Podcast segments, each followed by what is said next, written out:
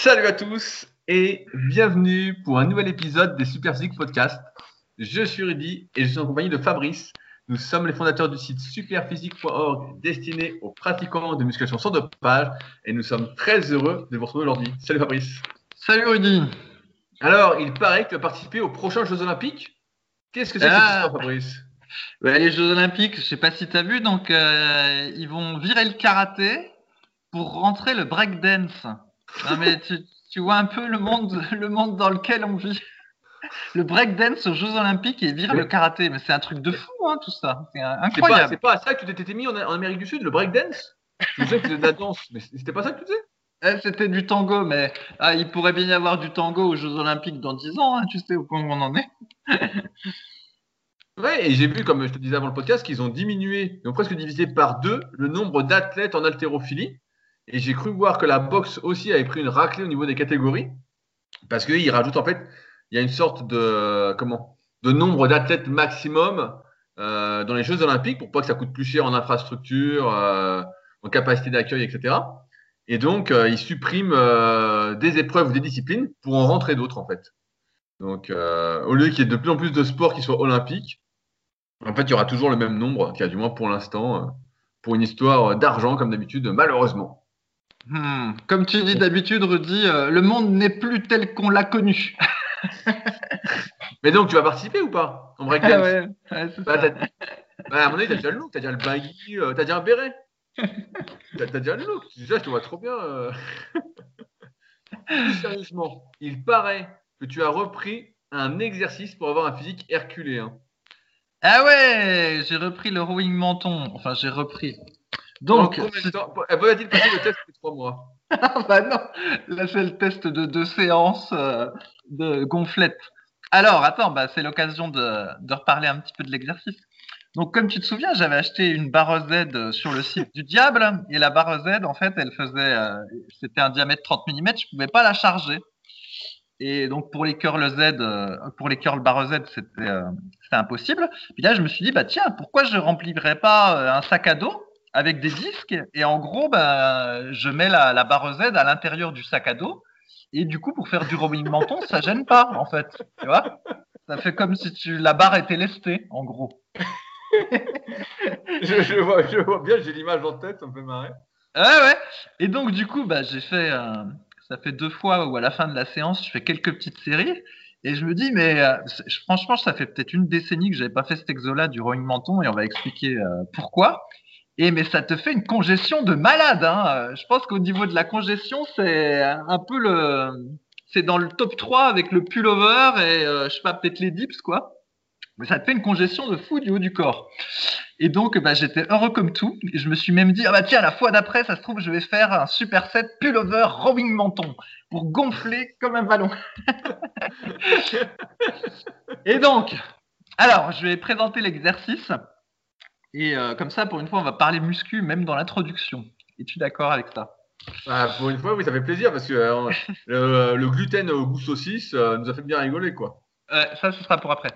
Et donc, en fait, le rowing menton, bah, c'était un exercice qui était pratiqué, euh, de ce que je crois, du temps de Arnold Schwarzenegger, un petit peu comme le, également comme le pullover. Et puis, c'est un exercice qui est, je pense, tombé en, en désuétude.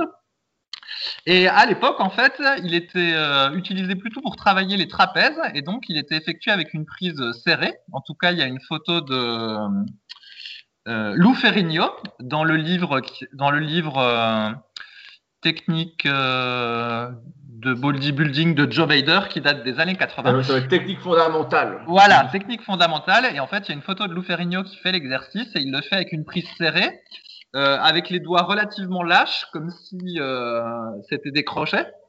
Et puis, bah, il monte ça, euh, je crois, presque au niveau du menton. Et en gros, quand on fait cette version, eh ben, ça sollicite énormément le, trapèze supérieur. Mais curieusement, j'ai l'impression que ça sollicite plutôt la partie extérieure du trapèze supérieur. C'est pas la même chose que de faire des ossements d'épaule. Et du coup, bah, ça donne euh, un look euh, herculéen, pour reprendre le terme de Frédéric Delavier dans son livre Guide des mouvements de musculation. C'est vrai que ça rend en fait, parce que ça, on a vraiment l'impression d'élargir, enfin d'avoir un aspect euh, plus large. Donc ça, c'est quand on le fait euh, en version serrée. Le problème, c'est que quand on le fait en version serrée avec une barre droite, et eh ben même quand on utilise sa main comme des crochets, et eh ben ça a tendance à faire mal, à faire mal au poignet. Donc tout le monde ne peut pas faire ça. Et d'ailleurs, à l'époque, je crois qu'il le pratiquait plutôt euh, léger. Alors après, on peut avoir une autre prise. Plutôt que d'avoir une prise serrée, on a une prise à peu près de la largeur des épaules. Et dans ce cas-là, on va pas monter la barre jusqu'en haut du menton parce qu'on n'y arrivera pas mais on va la monter un petit peu plus haut que euh, les mamelons. Voilà, à peu près au niveau, au niveau des pectoraux. Et là, cette fois-ci, ben, on va solliciter euh, le trapèze supérieur et aussi euh, la partie extérieure du deltoïde, comme un, peu comme quand on fait des élévations latérales. Et il est vrai que finalement, le mouvement ressemble à des élévations latérales, en ce sens que ben, on a le, le haut du bras. Alors, c'est quel os, Rudy, expert en anatomie C'est l'humérus oui, l'humérus, tout à fait. C'est l'humérus, voilà, on a l'humérus euh, qui fait une euh, adduction, c'est ça, qui s'élève sur le côté. Et ben, quand on fait avec des élévations latérales avec halter ou quand on fait au rowing menton, finalement, ben, c'est un petit peu le même geste. On pourrait dire que le rowing menton, des élévations latérales avec les bras qui seraient fléchis d'une certaine manière. Et en fait, au rowing menton euh, prise moyenne, c'est assez facile de cibler son deltoïde externe parce qu'on a le coude qui est orienté euh, naturellement vers le haut. Et par exemple, si vous faites des élévations latérales, vous savez, il y a un défaut qui est euh, commun, c'est qu'en fait, on va avoir le pouce un peu trop levé, c'est-à-dire qu'on a le, alors je vais essayer d'expliquer. On a le, le, bras qui est plutôt ouvert et on a tendance à solliciter du coup le deltoïde antérieur, alors qu'en réalité, il faut essayer d'avoir le bras qui regarde plus le sol et qui, avec le petit doigt qui pointe un petit peu vers le haut. Donc on a cette image-là qui dit qu'il faut verser de l'eau avec un pichet. on a cette image-là. Bon, au final, quand, donc, quand vous versez de l'eau avec un pichet, pensez à votre deltoïde externe, hein, c'est important. voilà. Bon, sauf qu'après, il y a d'autres qui disent que quand tu verses de l'eau avec un pichet, quand tu fais des élévations latérales, euh, tu te niques bien la coiffe des rotateurs et qu'au final, il faut juste garder euh, la main parallèle au sol et c'est déjà très bien. Et toujours est-il que au rowing menton, et eh ben naturellement, on est dans une position comme si on versait de l'eau avec un pichet et du coup, ça cible euh, vraiment beaucoup le deltoïde externe sans qu'on fasse trop d'efforts en fait. Juste faire l'exercice, euh, ça fait. Et enfin, on peut le faire en prise vraiment très large. Et là, ben, en théorie, on va travailler moins le, trapèze et on va cibler complètement le, deltoïde externe. Mais par contre, dans cette variante-là, ben, c'est difficile de monter très haut. Donc voilà les, trois variantes. Et alors, pourquoi l'exercice est tombé en désuétude? Eh ben, C'est parce qu'on lui, comme par exemple le développé nuque ou le tirage nuque, eh ben, c'est parce qu'on pense qu'il euh, contribue à faire des blessures d'usure au niveau de la coiffe des rotateurs. Alors Rudy, tu vas nous expliquer pourquoi. Ben, c'est notamment au sus-épineux, euh, parce qu'en fait, quand on va hausser les épaules lors d'une élévation euh, latérale, entre guillemets, il y a une sorte d'espace qui existe normalement entre l'acromion, euh, qui est un, bout de l'omoplate, et justement euh, la, clavicule. Et en fait, si on hausse les épaules, les tendons de la rotateur qui passent, en fait, sont en quelque sorte coincés d'un point de vue anatomique. Et donc, euh, bah, ça frotte sur ces tendons-là, et notamment sur le tendon du sus épineux, ce qui fait que le rowing menton est un peu tombé en désuétude, comme disait Fabrice, parce que chez beaucoup de personnes qui n'ont pas un espace infini, euh, et même pour ceux qui ont pas, un, même pour ceux qui ont un espace infini, il y a beaucoup de personnes qui ont moins d'espace justement, donc il faut faire attention euh, à tout ce qui est euh, sus-épineux, euh, infra-épineux, etc. Donc de, ne pas hausser les épaules quand on fait des actions latérales. En plus, ça désactivera le trapèze, tant mieux. Ça sera plus les épaules. et donc c'est tombé dans parce que tu as plein de personnes en fait qui se font mal aux épaules avec cet exercice-là. Après, il y a des techniques entre guillemets pour limiter en fait ce problème-là, qui sont en fait de tirer légèrement devant soi.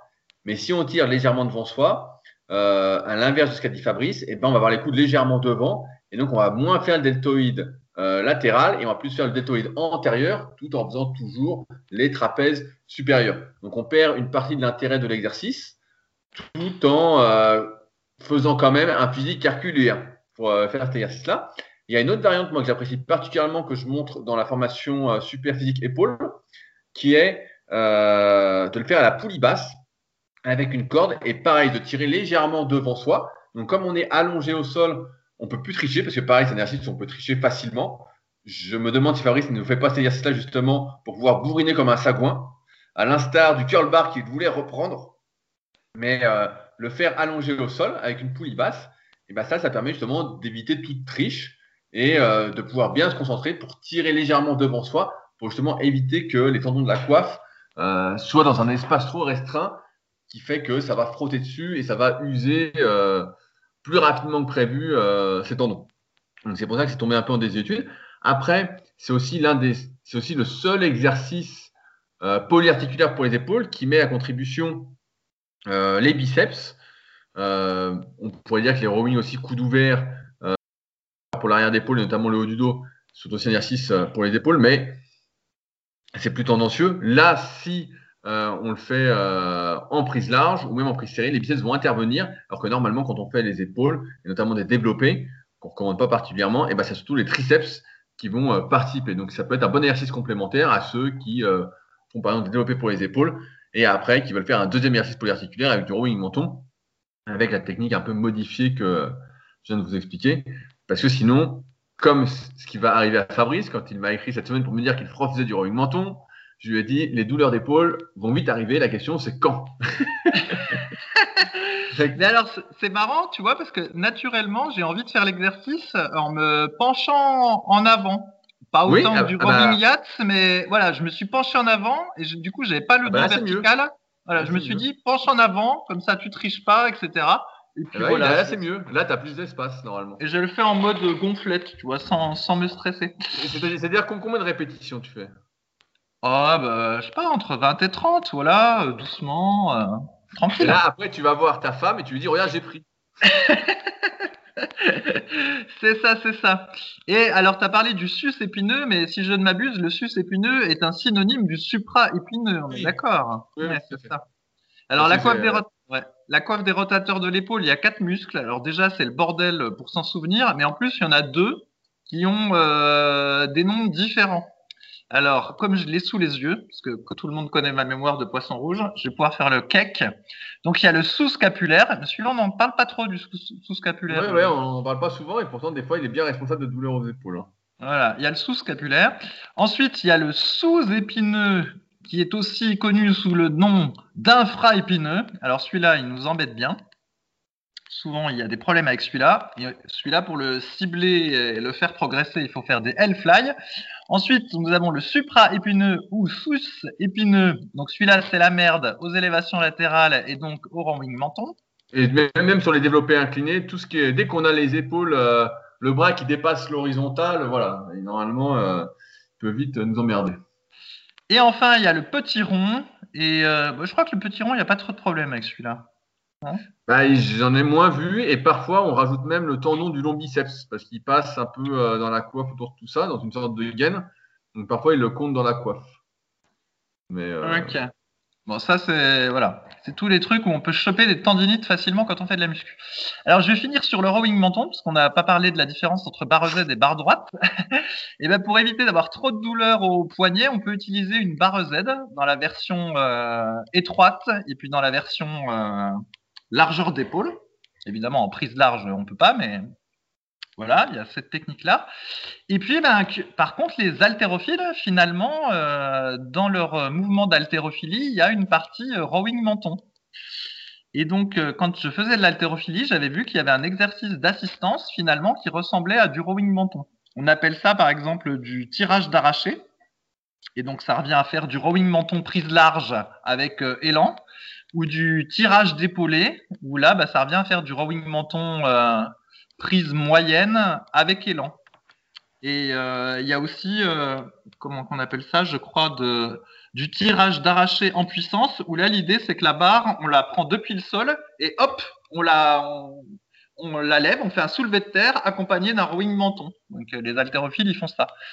Mais bon, en muscu, ça nous intéresse moins de faire ce type d'exercice, même si c'est a priori plus complet parce que, bah, au final, la barre monte au menton en grande partie grâce à l'élan et donc du coup on perd euh, le travail musculaire qu'on veut euh, avoir et donc c'est pour ça que c'est pas des variantes euh, qu'on recommande trop. Et donc toi, tu en fais du rowing menton à part la version à la poulie? Enfin, de la non, non, bah, en, ce moment, j'en fais pas trop. Comme je fais pas mal de kayak, j'évite de trop surcharger les épaules parce que justement, c'est un des des problèmes du kayak quand on force et qu'on n'a pas encore une technique de professionnel, c'est qu'on hausse un peu les épaules. Donc euh, les blessures aussi épineuses sont assez fréquentes. Et, euh, cet été, j'avais croisé justement un ancien champion qui venait de se faire opérer parce que son épineux euh, avait explosé, donc c'est allé grâce à l'opération. Mais non, non, j'évite de trop surcharger mes épaules en ce moment. Puis de toute façon, je ressemble déjà à Hercule, donc c'est bon. ouais, c'est vrai que tu T'es pas trop mal de, pas trop mal de ce côté-là. Et à tes élèves, tu en, tu en fais faire du rowing Ouais, ouais. ah, t'en fais quand même? Il y en a à qui j'en fais faire, d'autres pas. Euh, j'en fais surtout faire quand en fait on me demande un exercice pour les trapèzes. Moi, j'ai tendance à pas trop faire travailler le trapèze supérieur.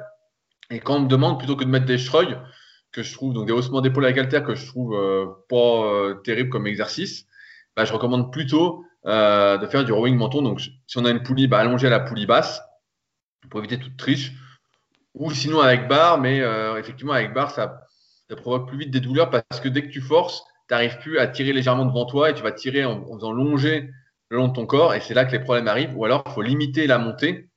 Mais dans ce cas-là, on monte plus beaucoup.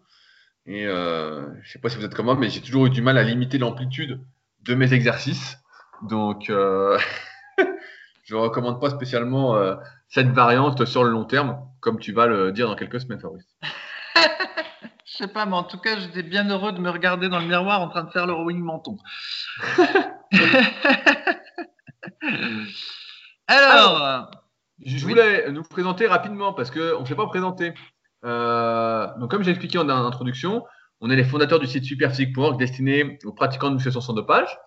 On l'a créé en 2009 ce site et euh, en partant du constat que euh, c'était moins pire que maintenant à l'époque on ne pensait pas que ce serait euh, comme ça maintenant, mais qu'il y avait beaucoup de personnes qui étaient dopées et qui se disaient naturelles et qu'on ne savait pas quel niveau on pouvait atteindre naturellement sans dopage. Et c'est de ce constat-là qu'on a créé Superphysique.org. À partir de celui-ci, on a développé pas mal de projets, dont notamment notre marque de compléments alimentaires destinée à améliorer la santé. Euh, on vient d'ailleurs de recevoir euh, notre créatine en poudre. Pendant, ça fait 3-4 ans qu'on a notre marque.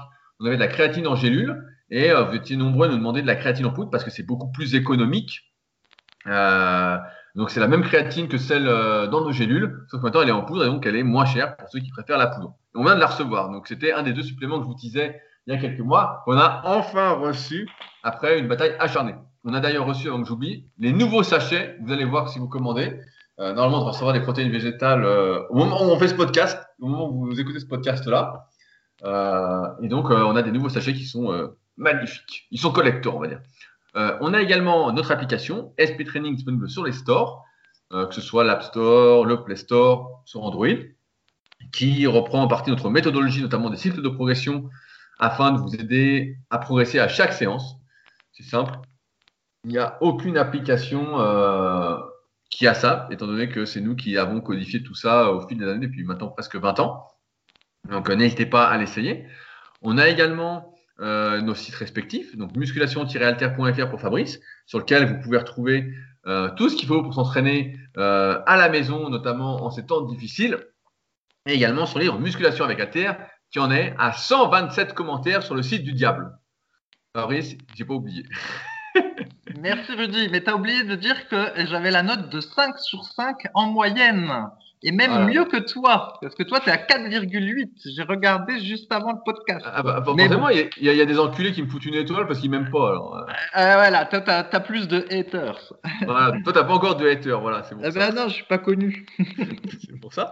Euh, et il y a mon site aussi personnel, rudicoya.com, sur lequel je propose du coaching à distance depuis 2006, et également des livres et formations, dont notamment mon dernier livre, Le guide de la prise de masse naturelle, et la formation super physique, donc méthodesp.rudicoya.com, qui est vraiment destinée à ceux qui veulent savoir, euh, tout savoir en fait de ce que je recommanderais en tant que pratiquant naturel pour progresser. Donc ça s'adresse aussi bien aux passionnés de musculation qu'à ceux qui sont coachs et qui veulent un peu plus de, logique euh, après leur obtention par exemple d'un BPGEPS. Et enfin, on a dans la vraie vie le Super Physique Gym, donc ma salle d'entraînement située aux alentours d'Annecy, qui vous accueille en temps normal, si vous êtes sur Annecy à l'année ou si vous êtes de passage pour une ou plusieurs séances. et la Villa Superphysique, là où je fais le podcast, qui vous accueille aussi en temps normal si vous souhaitez loger à Annecy, que vous ne savez pas où loger, et que vous souhaitez en plus partager de bons moments et refaire le monde. Voilà, à peu près ce qu'on fait. Et, et- et toi, et toi- et toi, Fabrice, c'est quoi ton travail? Parce qu'il y en a qui le demandent à chaque fois, euh, ils pensent que tu glandes de rien. Mon travail, c'est de gérer tous les problèmes de superphysique. Mais en plus, C'est un, c'est un super boulot, ça, gérer les problèmes. mais en plus, c'est même pas tout à fait vrai parce que de plus en plus, c'est euh, Loïc qui, qui fait ce travail-là, avec beaucoup de brio d'ailleurs. Gérer, les problèmes, c'est marrant, ça. Eh ouais, parce, ouais, parce que tiens, je vais expliquer aux gens. En fait, ce qui se passe quand vous montez une boîte ou quand vous euh, écoutez la Startup Nation de euh, Macron, de notre président Macron d'ailleurs, pour être poli, eh ben, on croit que euh, quand on monte une entreprise ou quand on a une entreprise, on passe beaucoup de temps à réfléchir sur la stratégie de l'entreprise, à réfléchir à des nouveaux produits, à voilà, aller de l'avant, machin, etc., etc. Alors qu'en réalité, dans la vraie vie, on passe surtout beaucoup de temps à régler les merdes. régler les problèmes des fournisseurs, régler les problèmes des clients, régler tous les problèmes possibles et inimaginables. En fait, vous passez beaucoup de temps à régler des problèmes et en fait assez peu de temps euh, à aller de l'avant parce que euh, il y a toujours des problèmes en fait et à chaque fois il y en a. Je peux pas, je peux pas les dire parce que je ne vais pas rentrer dans le détail, mais en gros, euh, une boîte, c'est euh, gérer les problèmes et anticiper les problèmes. Et la partie euh, stratégie et croissance, en réalité, c'est une petite partie. Voilà. Alors, pour changer, j'ai une recette, Rudy. Oh là là, je m'attends à quelque chose goût, goût saucisse. Est-ce que j'ai raison non, non, non. Alors là, je vais une recette en plus qui va bien aller.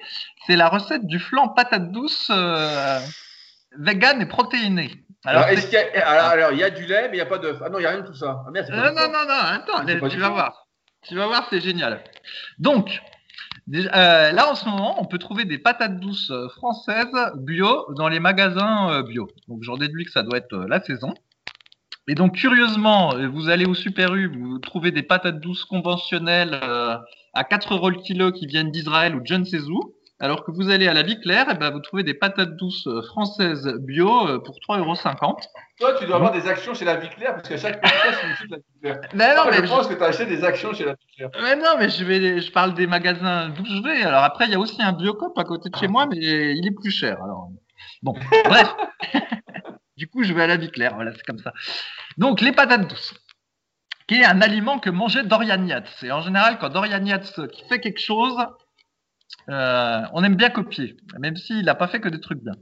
Donc la patate douce, déjà, ce qu'il faut, c'est un cuit vapeur. T'as un cuit vapeur, Rudy? J'ai pas de cuit vapeur. Oh putain, mais comment tu fais pour vivre sans cuit vapeur? C'est pas possible. Ah, j'ai une, une casserole et une poêle, et je fais tout avec deux ustensiles. Eh ouais, bah en fait, si tu as un cuit vapeur, ça te change la vie parce qu'en gros, tu peux euh, découper tous tes petits légumes, tu les fous dans ton cuit vapeur, tu mets le minuteur, après tu te casses et puis euh, tu reviens plusieurs heures après, tout est cuit, tout est nickel. Et donc pour la patate douce, je vous recommande donc une grosse patate douce, vous la coupez en 2 3 4, vous la coupez en petites tranches, vous la mettez euh, dans votre euh, cuit vapeur avant de faire votre séance d'entraînement pendant euh, 40 minutes. Et après la séance d'entraînement, pouf, vous n'avez plus qu'à sortir ça, enlever la peau, ça s'enlève tout seul. Vous mettez ça dans euh, une. euh, j'ai perdu le mot. Dans un récipient, voilà, vous mettez ça dans un récipient et vous allez ajouter à cette patate douce, c'est là qu'est l'astuce, il faut ajouter du tofu soyeux. Donc c'est pas le tofu tout dur que tu achètes, Rudy, c'est la version euh, toute soyeuse qui est normalement pas très bonne. Pourquoi il est soyeux? Eh ben, en fait, ils, ils appellent ça tofu soyeux, mais il a, il a plus d'humidité. Donc, du coup, il est, euh, il, il ressemble un peu à un yaourt, si tu veux, tu vois. Ok. Mais du coup, il y a moins de protéines dedans parce qu'effectivement, bah, comme il y a plus d'humidité, il y a moins de protéines que dans le tofu. En, euh, en fait, on, on- on te vend de l'eau, quoi. euh, il y a un petit peu d'eau dedans et c'est pour ça qu'il est souvent moins cher que l'autre. Il est vrai. Et donc, bref, tu prends euh, ton truc de tofu soyeux. Donc, en général, je crois que ça se vend par 300 grammes. Hop, tu mets directement les 300 grammes dans ton récipient, là où tu avais déjà mis ta patate douce préalablement épluchée. Ensuite, tu ajoutes une cuillère de purée de cacahuètes. Donc c'est pareil, il y en a dans ton magasin bio, mais tu peux aussi mettre une euh, purée d'amande, ça marche aussi. Enfin voilà, tu mets euh, une ou deux grosses cuillères à soupe. Après, tu rajoutes un petit peu de poivre, un petit peu de sel. Ensuite, tu moulines tout ça avec un mouline soupe. Alors ça, j'en avais déjà parlé dans d'autres podcasts. Si vous n'avez pas de mouline soupe, t'en as un, Rudy? Ah, pas. Bon, Lui, il a rien. Lui. si vous n'avez pas de Ah, mouline ah ouais, alors avec le Fabrice, il faut un mouline soupe, un cuiseur vapeur, et à la fin, il faut pour Jean-Pierre Coff le type. Donc, si vous n'avez pas de mouline soupe, il vous faut un mouline soupe. Ça sauve la vie, ce truc-là. Ça permet de faire de la tapenade, de l'houmous, tout ça, plutôt que de l'acheter dans le commerce et de payer euh, une fortune des trucs qui sont coupés à l'eau. Au moins, vous pouvez tout faire vous-même. Et là, bah, ça marche aussi pour cette recette. Donc, vous utilisez votre mouline soupe et vous le tofu à beurre de et le poivre et le sel. Ensuite, une fois que vous avez ça, et ben c'est très simple. Vous pouvez déjà même le manger comme ça, mais le mieux est de le mettre dans des petits ramequins et ensuite de le faire chauffer au four euh, pendant euh, une trentaine de minutes. Et après, une fois que ça sort, et ben vous avez un flan chaud de patates douces et éventuellement bah, vous pouvez euh, le mettre au frigo pour le manger le lendemain froid et dans ce cas-là bah, vous avez un flan froid de patates douces. Et ça, bah, c'est pas très compliqué à faire. Diététiquement, c'est pas trop mal parce que la patate douce, c'est bien, le tofu soyeux, c'est bien, la purée de cacahuètes, c'est bien. Bon, le poivre et le sel, ça n'a aucune importance. Et donc voilà, ça fait une petite recette sympa, facile à faire, même si les temps de cuisson sont un petit peu longs. En réalité, le temps passé à, faire euh, est vraiment court. Et puis, bah, ça change de l'ordinaire. Et en plus, tout est de, de saison. Donc euh, voilà. Que demande le peuple, hein, Rudy? Évidemment, c'est Ouais. vegan. Ah ouais, j'allais te le dire, que demande le peuple? 30 minutes de cuisson, c'est déjà trop long. euh. Oh, 30 minutes de cuisson. euh, Les cacahuètes, euh, c'est en- il n'y a pas beaucoup d'oméga 3 et beaucoup d'oméga 6, donc ça dérègle en plus notre équilibre. Euh, tofu soyeux, donc euh, il y a moins de protéines que dans du vrai tofu. euh. Euh, Ouais, mais tu, tu peux en mettre plus. Du coup, tu mets, tu mets 300 grammes. Mais après, le truc, c'est que effectivement, les durées de cuisson sont un peu longues. Mais si tu as tout planifié au minuteur, en réalité, ça te, ça t'embête pas. Tu vois, tu fais autre chose pendant ce temps. Donc euh, voilà, c'était la recette du jour. Le flan à la patate douce. Et alors, variante. à la place de la patate douce, vous pouvez utiliser des carottes. Donc c'est exactement la même recette. Si vous, êtes au, si vous êtes au régime, eh ouais, mais c'est vrai, voilà. De masse, c'est patate douce et la recette sèche, bah, c'est des carottes. C'est exactement pareil. Tu, coupes tes carottes en petits bouts, tu les fous dans ton cuit vapeur, puis après, hop, tu les mets avec le tofu, tu les moulines, etc. Tu recommences tout, mais avec des carottes. Et ben là, c'est la recette euh, pour sécher. Voilà, les deux recettes. Et après, tu peux mettre la recette pour porcifier, où là, bah, tu rajoutes du fromage par là-dessus. Mais ça, j'ai pas testé c'est pas vegan. ah, dommage, un bon fromage de raclette par-dessus comme tu faisais à l'époque. C'est régal, ça. C'est tout pour la recette, Rudy. Bah, fran- franchement, ça ça m'a pas donné faim, hein, je peux te le dire. euh.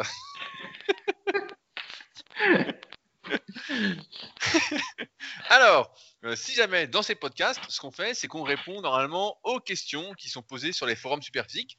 Donc, les forums Superphysique, c'est les plus vieux forums du web. Ils existent depuis 1999 à l'époque sous le nom de Smart Weight Training, un site qui était à Fabrice. Et en 2009, on les a transformés en Superphysique. Et donc, il y a euh, presque 20 ans d'archives. euh, de questions et ils sont toujours actifs. C'est d'ailleurs les derniers forums de musculation qui sont euh, disponibles sur le web parce que maintenant tout a été remplacé par les réseaux sociaux où tout le monde donne son avis sur tout et surtout répond avec son téléphone. Alors que sur les forums, si on veut bien échanger, il ben, faut utiliser un ordinateur.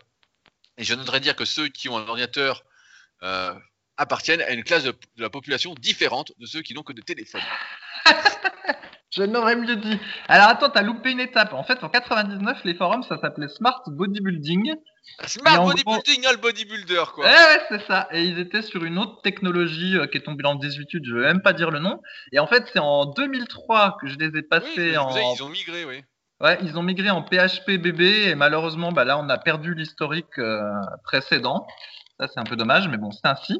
Et à l'époque, euh, ça s'appelait toujours Smart Bodybuilding et je crois que c'est après que on a appelé ça Smart Weight Training parce qu'il y en avait qui se plaignaient. Ils voulaient pas être associés à des bodybuilders. Ils disaient ouais, moi j'ai pas envie d'être un bodybuilder, euh, je veux être un pousseur fonctionnel. Et donc on a changé le nom et c'est devenu Smart Weight Training. Et après, c'est en 2009 que c'est devenu super physique. Et donc, euh, en gros, là, actuellement, on a les archives qui datent de 2003. Et d'ailleurs, il n'y a pas longtemps, j'ai remonté un topic assez rigolo que j'avais initié, où je disais que je congestionnais euh, en me brossant les dents et en faisant la vaisselle. Voilà. C'est ce qui est toujours le cas 20 ans après. non, non, là, ça va mieux maintenant. et ben, et ben, d'ailleurs, on a une question dans le même ordre d'idée de Léo262 qui dit euh, Question un peu bizarre. Euh, dans un podcast, Fabrice disait ne plus utiliser gel douche car la composition était parfois toxique. Je m'intéresse actuellement au sujet et je voulais savoir ce que vous en pensiez. Devrions-nous faire attention et que conseillez-vous personnellement, sachant que tout est controversé aujourd'hui? En clair, que pensez-vous de tout ce qui va être gel douche et crème hydratante? Fabrice, est-ce que tu mets de la crème anti-rides Pas encore. Alors, je, euh, je vais dire, euh, il dit, euh, pensez-vous qu'il faut se préoccuper des choses? Ben un peu, mon neveu, qu'il faut se préoccuper. Il faut se préoccuper de tout. Alors le problème, c'est que ça prend du temps, mais effectivement, faut faut se pencher sur euh, chaque sujet et se faire un avis.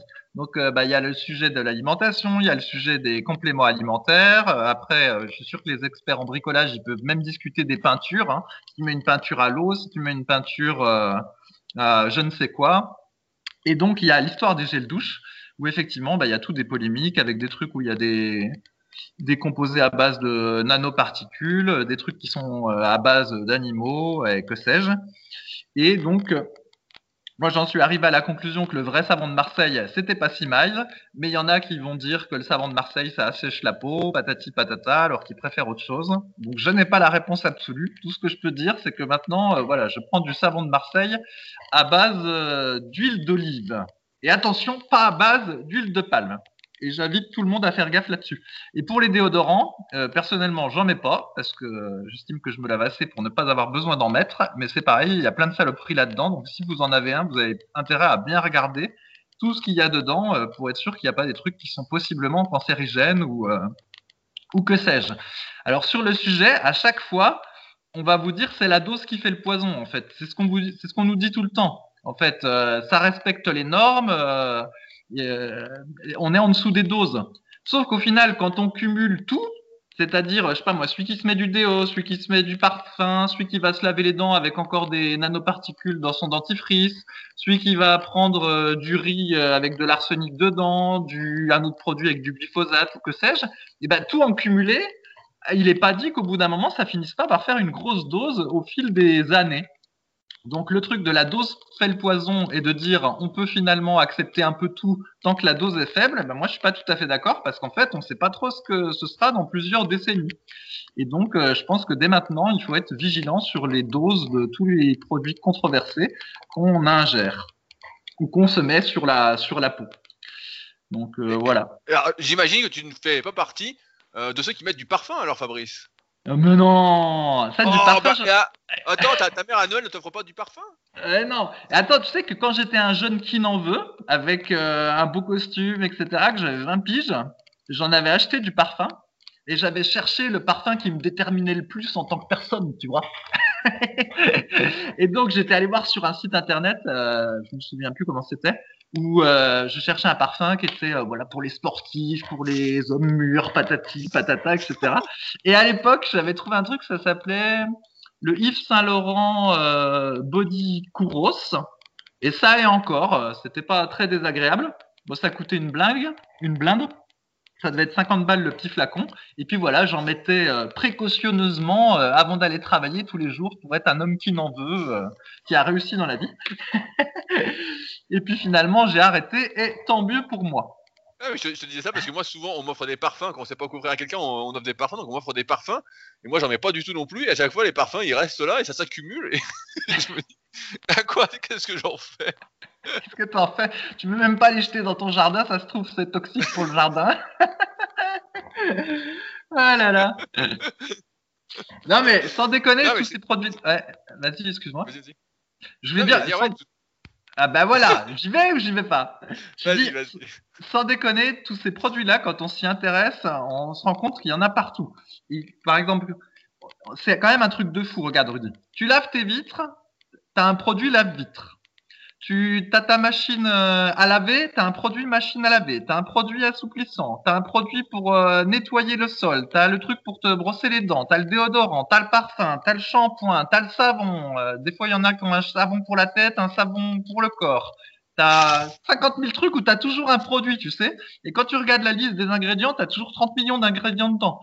Pour tes chiottes, tu as les chiottes qui sont un peu crades, hop, tu mets un, produit chiotte. Tu as ton évier qui est bouché, plutôt que de dévisser le siphon, hop, tu mets encore un produit. Enfin, tu as une tonne de produits dans tous les sens. Et en fait, de mon expérience, euh, on peut virer 90% des produits euh, et on peut s'en passer. Par exemple, pour laver les vitres, on peut laver ses vitres avec de l'eau et euh, du papier journal qu'on roule en boule et ça rend à peu près la même chose. Donc j'avais déjà dit, ouais, c'est vrai, j'avais déjà dit pour le sol, on peut laver à la vapeur euh, sans produit, euh, c'est- pareil. La vaisselle, on peut la faire à la main avec du savon de Marseille. L'assouplissant de sa machine à laver, on peut mettre du vinaigre blanc avec euh, quelques gouttes essentielles, mais il y a d'huile essentielle de lavande, mais il n'y a même pas besoin des gouttes en réalité, juste du vinaigre blanc, ça suffit. Euh, enfin, il y a plein de trucs où finalement, euh, il n'y a pas besoin de se prendre la tête et avec quelques produits, en général, c'est du savon de Marseille, de Marseille, du bicarbonate euh, de sodium et du vinaigre blanc, on arrive à peu près euh, à tout faire. Et donc, j'invite tout le monde à se renseigner sur le sujet pour ne plus se faire envahir de tous ces produits qui n'ont rien d'indispensable et qui, au contraire, euh, font de la pollution, soit de la planète Terre, soit de la pollution de nos corps. Voilà. Ah, moi, je voulais utiliser mon DOP. Je suis déçu. euh. En dope. tu te souviens de la pub DOP? Ça date un peu, ça date un peu. Non, non, non, mais je me souviens, c'est plus quand j'avais une télé, là, c'était drôle. Ah là là. Non, mais c'est sûr qu'il y a plein de saloperies dans tout ça. Et euh, comme dit Fabrice, bah, il y a plein de trucs auxquels il faut faire attention, il faut regarder. euh. Et c'est vrai que ça prend du temps. Et euh, dans le doute, euh, mieux vaut s'abstenir. quoi. C'est un peu comme la bouffe. Dans le doute, si vous voyez que c'est pourri, mieux vaut s'abstenir. Si on me propose un McDo, bah, je préfère m'abstenir, par exemple. Euh, c'est un peu pareil euh, pour les gels douche ou euh, les dentifrices ou les produits ménagers. euh. Ah, attends, tu vas t'abstenir pour le dentifrice? Donc, du coup, tu utilises quoi comme dentifrice? J'ai un, dentif- j'ai un dentifrice bio. Non, j'ai Ah. j'ai d'abstenir des trucs pourris. Mais Mhm. euh, j'ai un dentifrice bio, Fabrice, que euh, ma copine achète, je sais pas où. Mais euh, il est bio. À base d'argile ou un truc comme ça Ouais, ouais, Ok. c'est pas, ils, ils ont foutu des gouttes euh, de citron dedans, donc ça a un petit goût citron, quoi. Mhm, mhm. Donc voilà, j'ai une haleine de citron. Eh ben, parfait. Et moi, de menthe poivrée. De savon de Marseille à la menthe poivrée. Alors, euh, je voulais qu'on réponde à une question de Enidra qui nous dit Bonjour, que pensez-vous de faire du squat avec un sac de sable? J'ai une barre et des haltères, mais pas de rack, donc back squat impossible. Je fais du squat avec un haltère, mais je ne peux pas monter au-delà des 22 kg, même avec des sangles. J'ai trouvé un sac de sable dont je peux monter les poids assez lourds en enlevant et retirant des sachets. Je le placerai ainsi, donc elle met une photo, je sais pas si tu as vu. Mhm. Euh, en fait, euh, elle le fout sur le dos. J'ai un lit en hauteur qui peut me permettre d'attraper le sac. Est-ce une idée alternative? Niveau efficacité, est-ce que ça peut valoir une barre pour un poids similaire?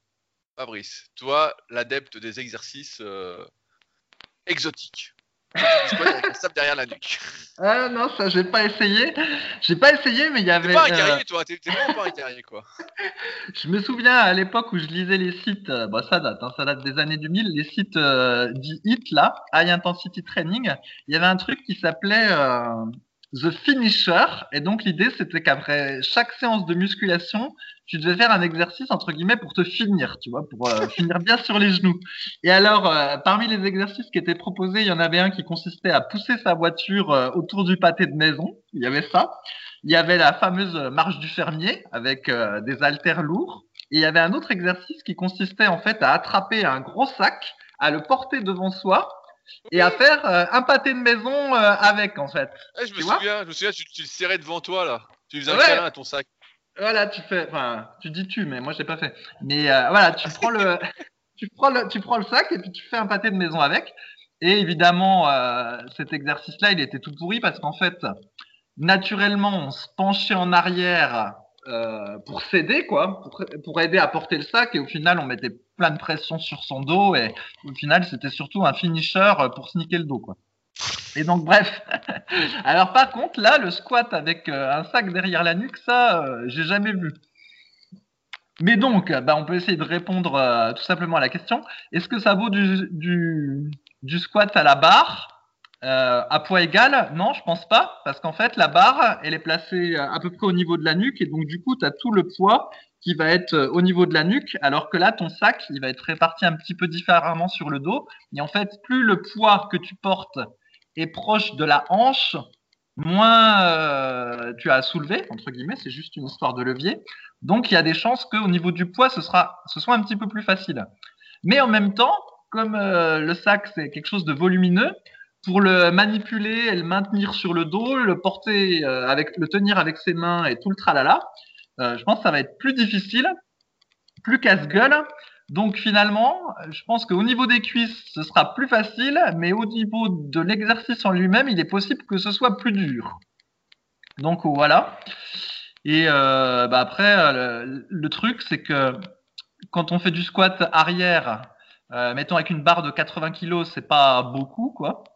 Euh, pour avoir des, résultats. Et là, je t'imagine pas mettre un sac de sable de 80 kilos sur ton dos. À mon avis, c'est Goliath pour le faire. Mais bon, à toi de voir. Et si tu fais ça avec un sac de sable de 50 kilos, qui je pense euh, est déjà pas mal, eh ben au final, ça va pas donner grand chose euh, sur les cuisses, quoi. Donc c'est mieux que rien, mais c'est pas parfait. non, je, pense que le concept de l'exercice, effectivement, c'est de se mettre en position et puis de tenir le sac en fait. Euh, je pense à un moment, euh, tu as les mains, euh, c'est les mains le facteur limitant. Puis comme tu l'as dit, ouais, c'est pas très pratique. euh, mais c'est vrai qu'on voit parfois ça utilisé. Bah, toi, t'es pas sur les réseaux sociaux, mais moi je le vois comme un exercice un peu fonctionnel.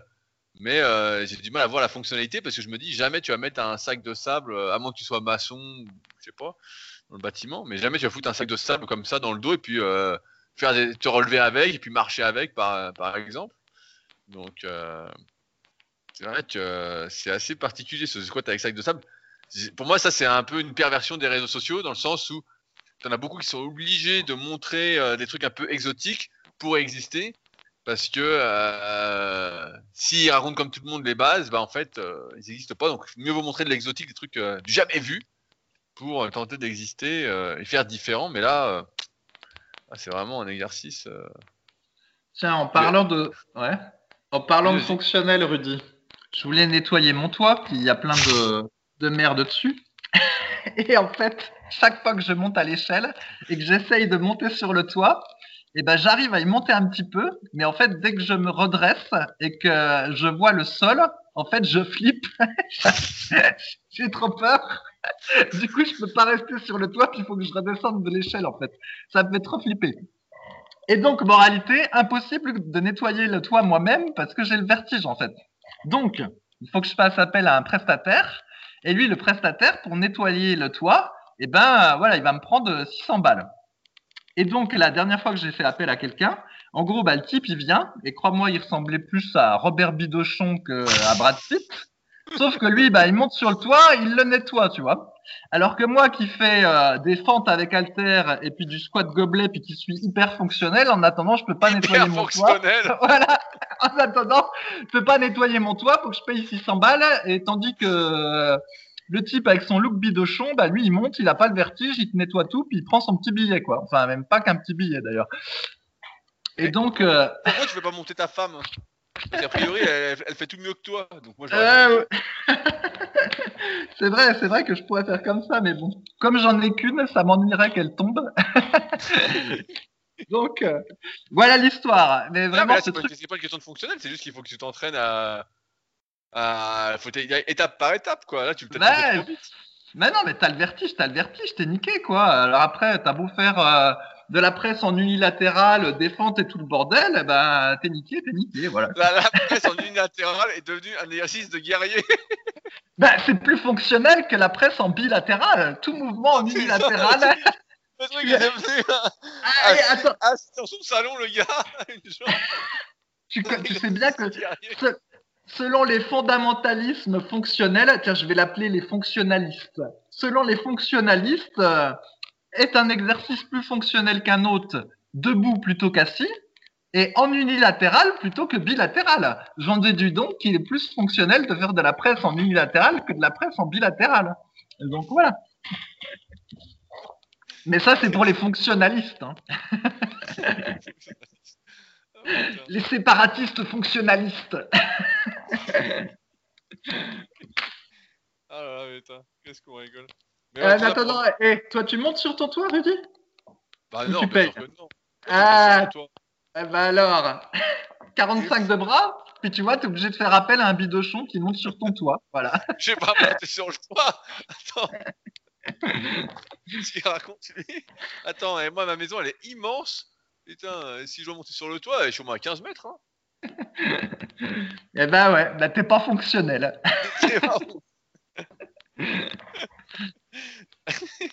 Alors, euh, on avait une question. Alors, euh, celle-là, allez, elle est pour toi. Une question de Zarathustra. qui nous pose souvent des bonnes questions. Bonjour. Faire du cardio le lendemain de la séance jambes, qu'en pensez-vous? En gros, après une séance jambes, je n'ai plus de jambes. Le lendemain, j'ai des courbatures. Est-ce que si je cours 20 à 30 minutes, cela a un effet néfaste sur ma récupération et progression? Mon objectif est de perdre du gras tout en prenant légèrement du volume. Je fais 1m92 pour 95 kg. Fabrice. C'est marrant, on a tous le même objectif. Quoique c'est pas tout à fait vrai, vu qu'un coup j'avais vu un topic où un type voulait prendre du gras parce qu'il se sentait trop trop fin et il voulait prendre du gras. Ça avait peut-être même on l'avait parlé dans un podcast. Oui, Alors. on a dû- on a dû en parler. Mais bon, la question n'est pas la question n'est pas n'est pas n'est pas absurde. Et alors j'ai fait le test des tonnes et des tonnes de fois. Donc euh, bah, je peux donner mon sentiment. Après je sais pas si tout le monde aura le même. Donc euh, aller courir le lendemain d'une séance de cuisse, et ben vous allez avoir des performances de merde au niveau de la course à pied. Ça, il y a absolument aucun doute. Spécialement si en plus vous courez euh, en côte où là, bah, vous aurez les cuisses démontées. Et là, fr- franchement, il y a une grosse différence entre courir sur du plat et courir sur du côte ou sur de la côte ou quelque chose de vallonné. Au niveau des cuisses, ça fait pas du tout pareil. Si jamais il y a de la côte pendant votre course, et ben assez rapidement vos cuisses vont congestionner et vont brûler parce que c'est comme si, euh, on en avait déjà parlé. D'ailleurs, j'ai pas le droit de dire euh, qu'il y a de l'acide lactique dans le muscle parce qu'on m'a dit que j'avais pas le droit de parler d'acide lactique dans le muscle. Mais toujours est-il que voilà, c'est comme si le fait d'avoir fait la séance euh, la veille de cuisse faisait que les brûlures arrivaient plus facilement quand euh, vous allez faire votre course à pied. Donc vous aurez une performance de merde. Après au niveau cardio, bah, ça reste quand même euh, bénéfique, sauf si vous voulez devenir, devenir champion de course à pied, hein, où là ce serait pas bien. Mais si euh, l'idée c'est juste de maintenir ou de progresser un petit peu en cardio, ça gêne pas en fait d'avoir mal aux cuisses. Et euh, au niveau de la sèche, eh ben, euh, que vous ayez mal aux cuisses ou que vous n'ayez pas mal aux cuisses pendant votre course à pied, bah, vous brûlez des calories. Donc, dans tous les cas, c'est bien. Après, la question, c'est quel est l'impact sur la séance euh, de cuisse qui va suivre?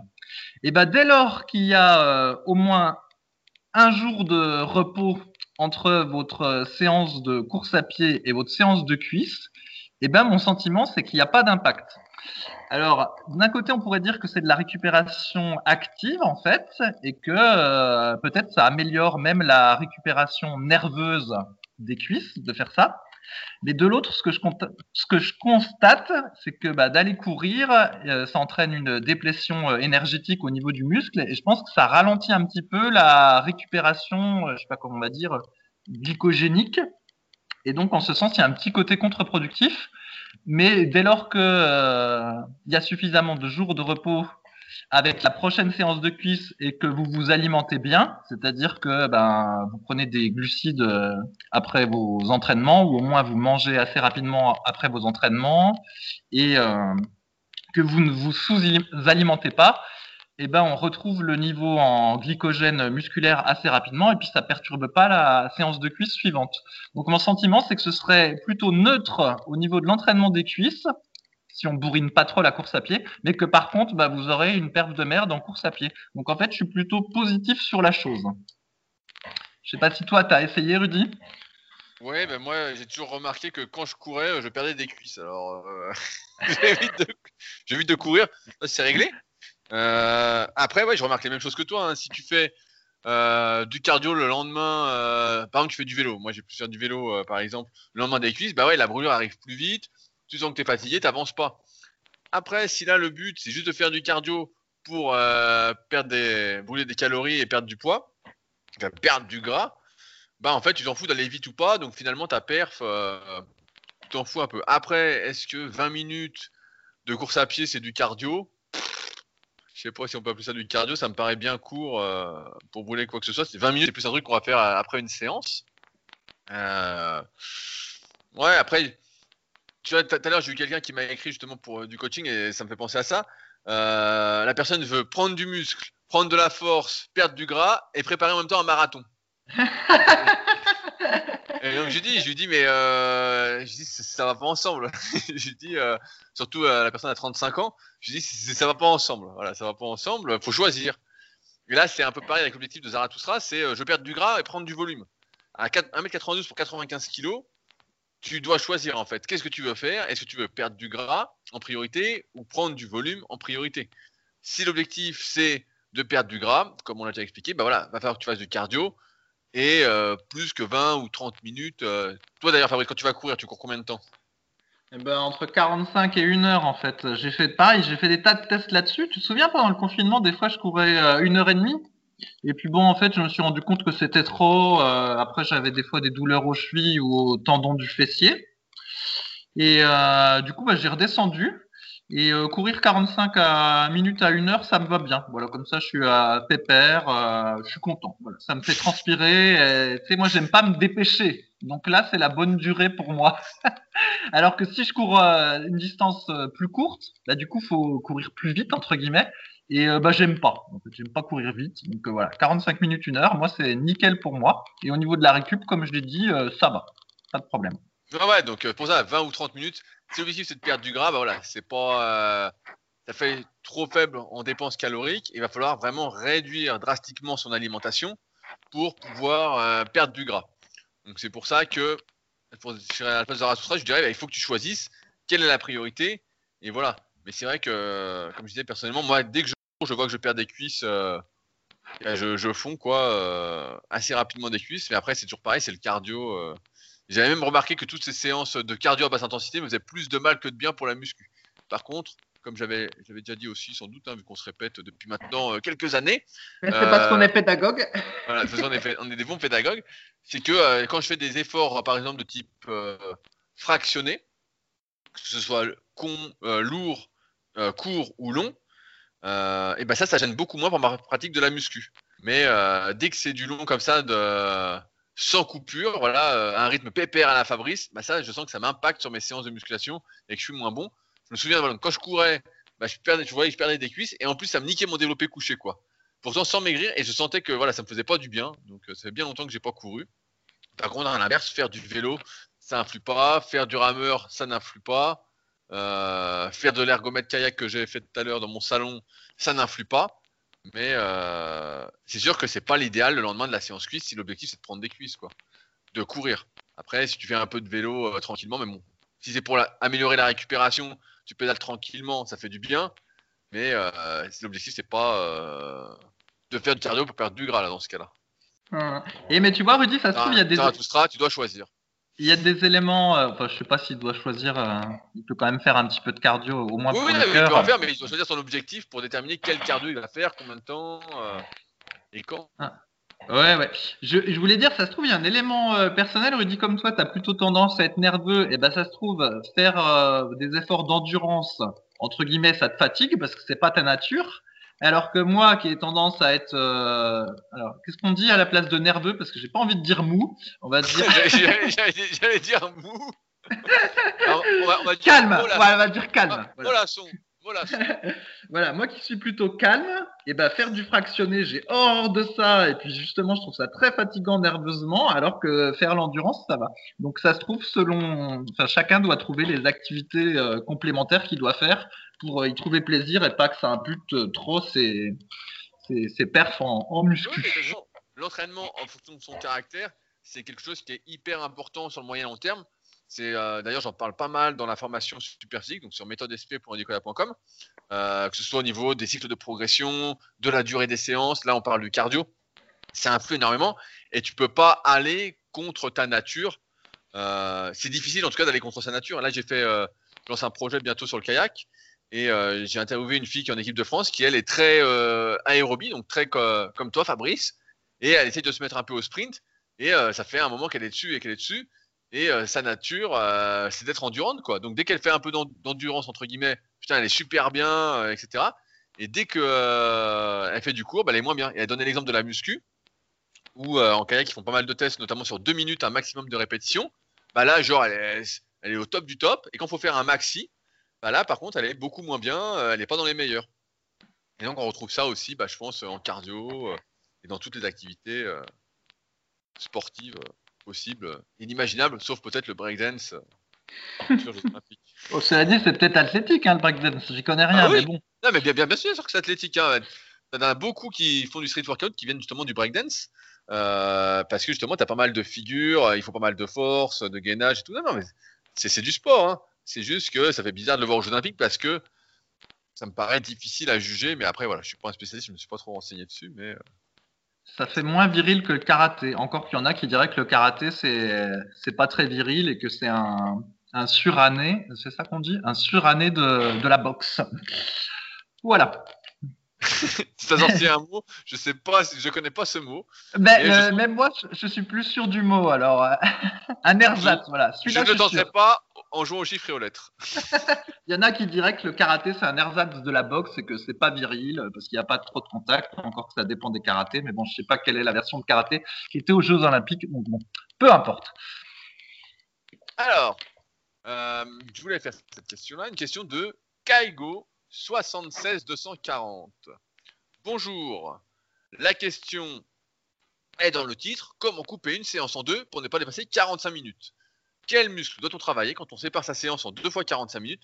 Je ne peux effectuer de séances plus longues. Par exemple, le midi les pectoraux, le soir les biceps, le midi les triceps, le soir dos épaules. Quelles seraient les meilleures combinaisons? Fabrice, toi l'adepte de l'entraînement deux fois par jour, euh,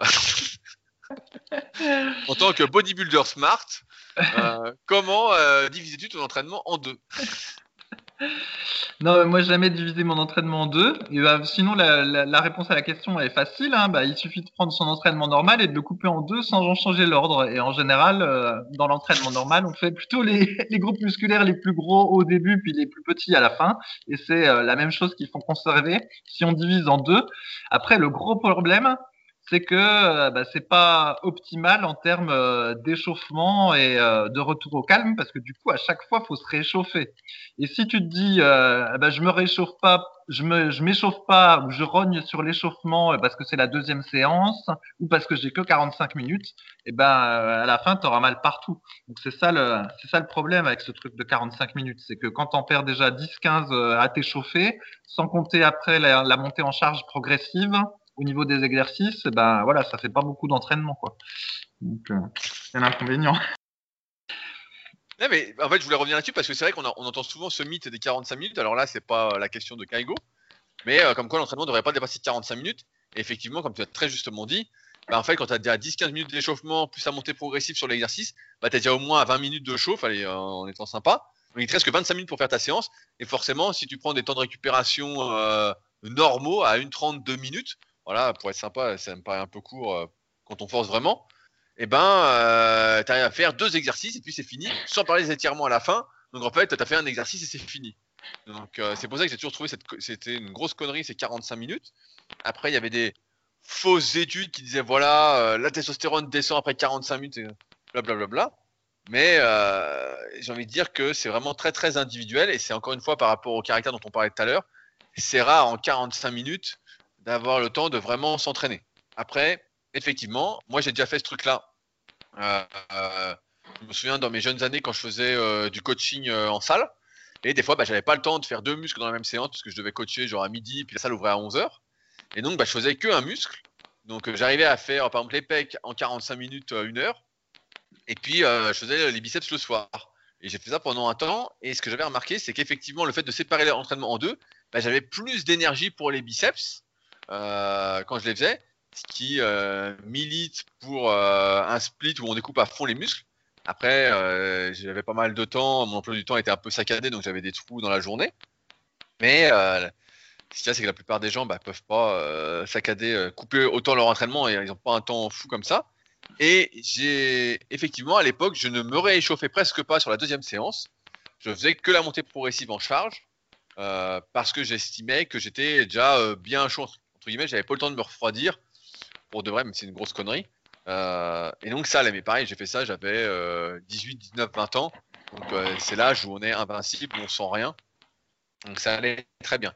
Après, sur la meilleure répartition entre guillemets, ce que j'ai répondu à Kaigo sur le forum, c'est que celle-ci bah, dépend évidemment de sa morphoanatomie, de ses points forts, de ses points faibles, de ce qu'on veut travailler en priorité, tout en sachant que euh, ce qu'on fait en étant reposé bah, va, mieux va mieux profiter de nos efforts que ce qu'on va faire avec de la fatigue. Donc si on fait pec le midi puis biceps le soir, bah forcément les pecs le midi, euh, ça va être mieux que les biceps le soir. Et pareil, si on fait deux entraînements comme ça, faut faire attention à ce qu'on fait le lendemain. Là ici, il cite euh, exemple midi pec, soir biceps, lendemain midi triceps et soir dos épaule. Bon là, c'est une bonne idée pour vite avoir mal aux épaules et aux coudes. Il n'y a pas assez de récup, euh, à moins d'être débutant. C'est vraiment pas quelque chose qu'on va conseiller. Mais euh, la meilleure répartition, voilà, c'est vraiment en fonction de soi. Et euh, c'est pour ça qu'il pas, pour moi, il n'y a pas de réponse particulière là-dessus. si on, a des, est fait pour les bras, on est à fond pour les bras, bah les bras, voilà, on peut les négliger. Si on n'est pas fait pour les bras, mais on a plus des pecs que du dos, bah on peut négliger le pec et le dos et faire un peu plus les bras. c'est pour ça que c'est encore une fois très important de bien déterminer ses objectifs et de faire en fonction de soi et non pas d'essayer de copier. Après, il y a des basiques en termes de répartition, comme par exemple pec biceps, euh, dos triceps, euh, pec épaule, euh, cuisse, dos épaule, ça marche bien. Voilà, il y a des basiques qui fonctionnent bien. Il y en a d'autres qui fonctionnent en général moins bien, de manière générale, qui sont pec triceps, dos biceps. Quand on entraîne un muscle qui est déjà pré-fatigué par euh, le travail du muscle précédent, puisque aucun exercice n'isole vraiment un muscle en question. Donc quand on fait les pecs, ça fait aussi les triceps et ben, euh, si on fait triceps juste après, forcément, on a moins d'énergie. Et donc, si les triceps sont pas un point fort, c'est pas un truc euh, qu'on a euh, vraiment très développé, bah, c'est pas comme ça qu'on va les développer au mieux. Oui, mais justement, justement, Rudy, là, pour le coup, là, le fait de faire en deux fois, ça peut aller dans ce cas-là. C'est pour ça que j'ai dit qu'en réalité, il faut aller utiliser à peu près les mêmes, les, les, mêmes choses qui fonctionnaient que d'habitude, mais en les coupant en deux. Mais là, pour le coup, l'exemple que tu donnes, il peut marcher si tu fais en deux fois. Quelqu'un qui ferait une séance dos biceps dans la même séance, là on sait qu'au niveau des biceps c'est merdique. On a beau dire que euh, les biceps sont très fatigués par le dos et que du coup ben, on prend moins lourd, mais qu'ils auront, qu'ils auront le même stimulus. En fait, de notre expérience, on a remarqué que en réalité le stimulus, même si euh, l'effort entre guillemets était le même, eh ben ça ça donnait pas pareil que faire les biceps en étant frais après les pecs. Mais là, dans son exemple, il pourrait faire le dos le midi et les biceps le soir et bien là, tu n'as pas l'inconvénient que si tout était réuni, tu vois. Donc là, ça passerait peut-être tes parents. Je, ne sais pas, j'ai envie de dire, euh, ton long supinateur, euh, tes coudes et tout vont peut-être pas aimer. Euh, si tu fais deux biceps dans la même journée, parce que le truc en plus, c'est comme tu prends de la récup entre les deux séances, bah es tenté d'en faire un peu plus. Donc tu vas pas te contenter de faire deux exercices biceps le soir. Bah, c'est parce que euh. t'es limité, à 45 minutes. Donc... Euh. Ouais, mais bon, euh, t'es limité à 45 minutes, on connaît bien l'histoire.